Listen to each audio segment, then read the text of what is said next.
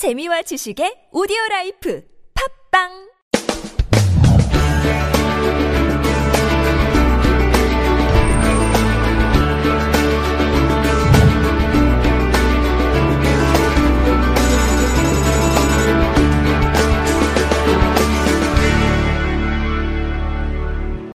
제목 한번 읽어보세요. 시작. 프로페셔널이 되기 위한 핵심 전략과 태도. 여러분 전략이 뭔지는 다 배우셨죠? 근데 오늘 프로페셔널이 되기 위한 핵심 전략과 태도 이렇게 제목을 정해봤는데 무슨 분야의 프로페셔널이냐는 여러분이 결정하시면 됩니다. 여러분 분야의 프로가 되려면 어떤 전략이 필요하냐, 또 어떤 태도가 필요하냐 이걸 한번 생각해 봤습니다. 여러분 저 문제를 하나 내볼게요. 총잡이가 3명 있습니다. 명중률이 한 명은 30%, 다른 한 명은 80%, 다른 한 명은 100%입니다. 총을 한 방씩 쏠 수 있어요. 그런데 명중률이 가장 낮은 사람부터 쏠 수 있습니다. 그럼 누가 쏘겠어요? 어, 제일 먼저 쏘는 사람은 30%입니다. 한 방을 쏘는 거죠. 그 다음에 누가 쏴요? 80%가 한 방. 그 다음에 100%가 한 방을 쏘게 되어 있습니다. 죽어보면 못 쏘겠죠. 그런데 이 30%가 제일 먼저 쏘는데 30%가 누구를 쏴야 살아남을 확률이 제일 높을까요? 어, 이게 한 명은 심판입니다. 심판이 보고 있습니다. 자, 누가 30%가 누구를 쏴야 자기가 살아남을 확률이 제일 높겠습니까? 심판? 심판을 쏘면 안 됩니다. 100%를 쏴야 되겠다 생각하시죠. 100%를 쐈습니다. 100%가 죽었습니다. 그러면 다음 누가 쏩니까? 80%는 누굴 쏘겠습니까? 30% 살아 확률이 몇 프로? 20%. 20%밖에 안 되죠. 그렇기 때문에 근데 만약에 80%를 쐈다. 그 80% 죽었다. 그러면 그 다음 누가 쏩니까? 100%가 쏘죠. 그럼 30%짜리가 살 확률은 제로입니다.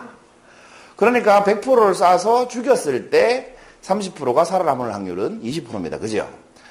그런데 그러니까 둘 다 안 쏘는 것이 정답은 아무도 안 쏘는 겁니다. 쏘는 척하고 안 맞추는 겁니다. 왜냐하면 심판이 보고 있으니까. 안 쏠 수는 없잖아요. 맞추는 척하고 안 맞추는 거예요, 일부러. 그러면 30%가 살아남을 확률이 제일 높습니다. 왜 그럴까요? 100%가 안 죽었죠? 아무도 안 맞췄으니까. 그럼 누가 쏩니까? 80%가 쏘죠? 80%는 누굴 쏘겠어요? 100% 쏘려고 하겠죠? 그럼 100%를 쏘려고 하겠죠? 100%가 죽으면, 그 다음 누가 쏩니까? 30%가 쏘잖아. 한 번 더 쏠 확률이 생기죠. 그럼 30%짜리면 명중률이 몇 프로? 30%. 그러니까 살 확률이 몇 프로? 30%지. 명중률이 30%니까. 20%에서 확률이 어떻게 돼요? 30%로 올라간다 이 말입니다. 100%가 죽든 안 죽든 30% 이상의 확률이 생깁니다. 그래서 사실은 아무도 안 맞추는 것이 가장 훌륭한 겁니다. 이런 걸 전략이라고 합니다. 전략이 뭐예요, 여러분? 경쟁에서 유리한 위치를 차지하는 게 전략의 핵심이거든요.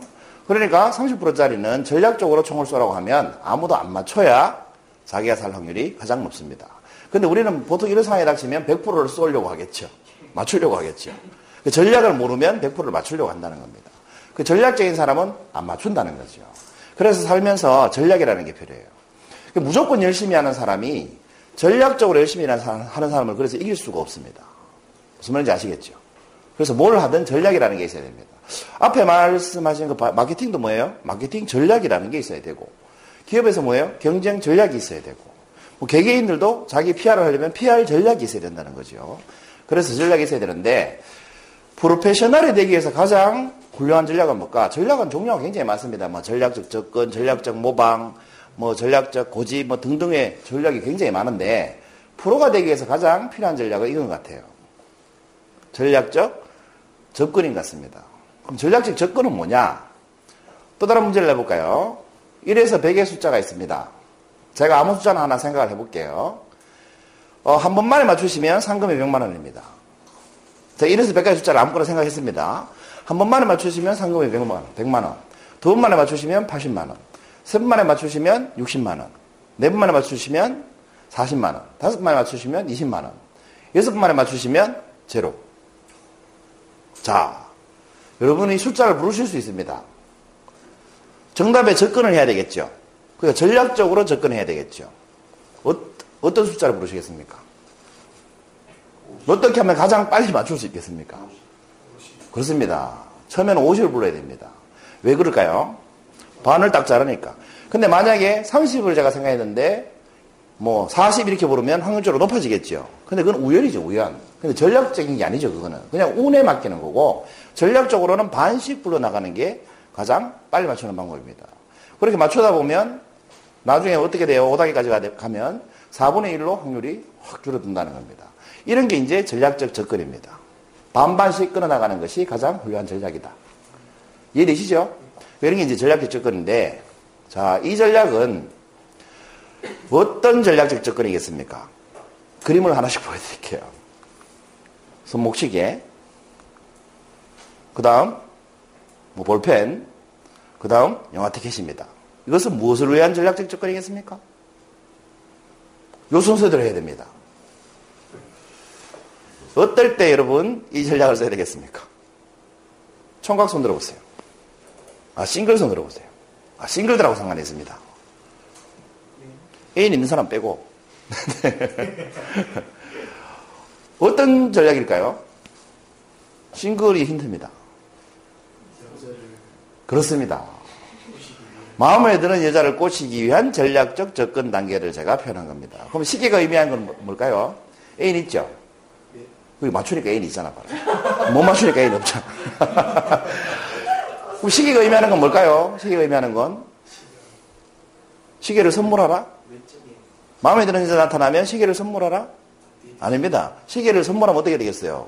처음 봤는데 부담스러워서 도망가겠죠. 몇 시에요? 라고 물어보라는 겁니다. 학원에서 만났다 쳐요. 같은 학원에 다닌다 쳐요. 같은 학원에 다닌다 치면 처음에 마음에 드는 자가 나타나면 바로 데이트 하자 하면 안 되고 바로 영화 보러 가자 하면 안 되잖아. 그러니까 처음에 뭐 한다? 몇 시에요? 라고 물어보라는 겁니다. 그래서 앞면을 틀라는 거죠. 그 다음에 옆에 앉아가지고 볼펜을 떨어뜨리는 겁니다. 그 여자 앞에. 그럼 여자가 볼펜을 주워줄 겁니다, 아마. 그렇죠? 그렇게 친해지겠죠? 자꾸 눈에 띄는 거예요, 일단. 자꾸. 그 다음에 어때요? 영화 보러 갑시다. 감사의 뜻으로 자 영화 보여드리겠습니다 하면 어, 데이트를 할 수가 있다 이 말입니다. 그 이런 것이 바로 전략적 접근입니다. 너무 시시합니까? 왜 웃으세요?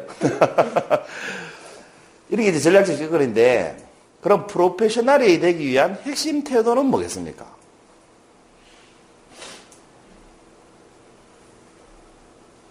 성실함입니다. 태도는 성실함입니다. 그러니까 어, 데이트, 아까 데이트를 예를 들면, 한 번만 시간을 물어보고 말면 안 되겠죠. 한 번은 시간 물어봤다가, 한 번은 다른 거 물어봤다가, 한 번은 볼펜 빌렸다가, 한 번은 지우개 빌렸다가, 뭐예요? 지속적으로 계속 해야 된다는 겁니다. 여러분은 강의를 배우고 싶어서 여기 오셨잖아요. 그죠? 그 강의의 프로가 되려면 어떻게 해야 되겠습니까? 전략은 어떤 전략이 필요해요? 전략적으로 접근해야 된다는 겁니다. 전략적으로 강사가 되기 위해서 접근하는 게 어떻게 접근하는 거예요? 오늘은 이론을 배우고, 내일은 이론 관련된 책을 읽고, 그 다음날은 5분짜리 말을 해보고, 그 다음에 뭐예요? 10분짜리 강의를 해보고, 그 다음에 피드백을 받아보고, 그 다음에 15분짜리 강의를 해보고, 이거 뭐예요? 전략적 접근입니다. 프로 강사는 보통 2시간 강의를 하잖아요. 그 2시간을 강의하기 위해서 접근한다는 게 바로 2시간 하려고 하면 돼요, 안 돼요? 바로 2시간 하려고 하는 건 전략적이지 못하죠. 그러니까 처음에는 어때? 5분, 그 다음에 10분, 그 다음에 15분, 이렇게 계속 늘려가는 거예요. 대신 어떻게 해야 돼요? 계속 해야 된다는 겁니다. 성실하게. 그래서 성실하지 않은 사람 치고 저는 그 분야의 대가가 된 사람을 본 적이 없습니다. 여러분 본 적 있습니까? 없죠? 그러니까 여러분, 내가 프로가 되기 위해서는 반드시 전략적으로 접근해야 되고, 그 전략적으로 접근할 때 가져야 될 태도는 뭐예요? 성실함이 있어야 된다는 겁니다. 그래서 여러분, 수업에 참여만 해도 80% 성공했다라고 하잖아요. 제가 한 말이 아니고 미국의 유명한 경제학자가 한 말이에요. 수업에 참여만 해도 80% 성공했다 이렇게 얘기합니다. 그 참여가 뭘 의미합니까? 성실함을 의미하는 겁니다. 그 대충 나오는 사람 치고 잘하는 사람은 없습니다. 유명해질 수는 있어도 잘하지는 못합니다. 여러분 유명한 거하고 잘하는 거하고 별개죠. 책도 잘 쓴 책이랑 베스트셀러랑은 달라요. 베스트셀러는 말 그대로 베스트셀러, 잘, 제일 잘 팔린 책이 베스트셀러고, 잘 쓴 책이 베스트셀러가 아니죠. 잘 쓴 책은 우리가 고전이라고 해서 이게 수백 년이 흘러도 계속 읽잖아, 그죠? 그런 책이 잘 쓴 책이죠. 그래서 여러분, 프로가 되기 위해서는 뭐라고? 첫 번째? 전략적 접근과 두 번째 뭐 해야 돼요? 성실함이 있어야 됩니다. 여러분, 이게 제 방에 걸려 있는 작품인데요. 계산해 보니까 1997년도에 쓴 작품이더라고. 오래됐죠? 1997년도에 제가 대학생 때 쓴 작품인데 보시면 무슨 무늬가 보이지 않습니까? 독일고 마크 뒤집어 놓은 이 독일고 마크 뒤집어 놓은 무늬가 안 보입니까? 글자 테두리가 이게 독일고 마크 절만자 절만자 보이죠? 보이죠? 안 보이세요? 이게 어떤 사람이 이렇게 글을 써놓으니까 한글은 한글은 띄어쓰기를 안 하거든요 작품 쓸 때. 근데 왜 띄어쓰기가 돼 있어요? 이렇게 물어보더라고. 그래서 얘기해 드리는 겁니다. 이게 절만자의 틀에 맞춰서 쓴 거예요. 그리고 어디 이제 부처불자가 있잖아요. 부처불자를 먼저 쓰고 그 위에 한글을 써서 덮어, 덮어서 풀칠을 하면 이렇게 비쳐 나옵니다. 이런 걸 이중배접이라고 해요. 그래서 이중배접으로 대학생 때 쓴 작품입니다. 그 작품을 쓰면 전시를 하거든요. 이렇게 액자에 넣어서. 전시를 하면 꼭 사람들이 와서 물어봅니다. 구경하다가. 몇 년 쓰면 이 정도 써요? 이렇게 물어봅니다. 몇 년 쓰면 이 정도 써요? 이 질문이 맞는 질문이에요? 틀린 질문이에요? 이 질문은 틀린 질문이에요. 여기 계신 분들은 다 아시죠? 여기는 자기개발 단체니까. 그 대부분의 사람들은 몇 년 쓰면 이렇게 써요? 라고 물어봅니다. 질문이 틀렸어요. 왜? 이것은 몇 년을 써서 될 문제가 아니거든요. 몇 시간을 써야 될 문제지. 제가 이게 독학으로 쓴 거예요. 독학으로 이 정도 쓰기 위해서 얼마나 연습을 많이 했겠어요. 뭐 잘 썼다 못 썼다가 아니라 요 정도 쓰는 데까지 독학으로 진짜 연습을 많이 했습니다. 뭐 일주일씩 밤새미를 진짜 뭐 밥 먹듯이 하고 그랬습니다. 독학하면서.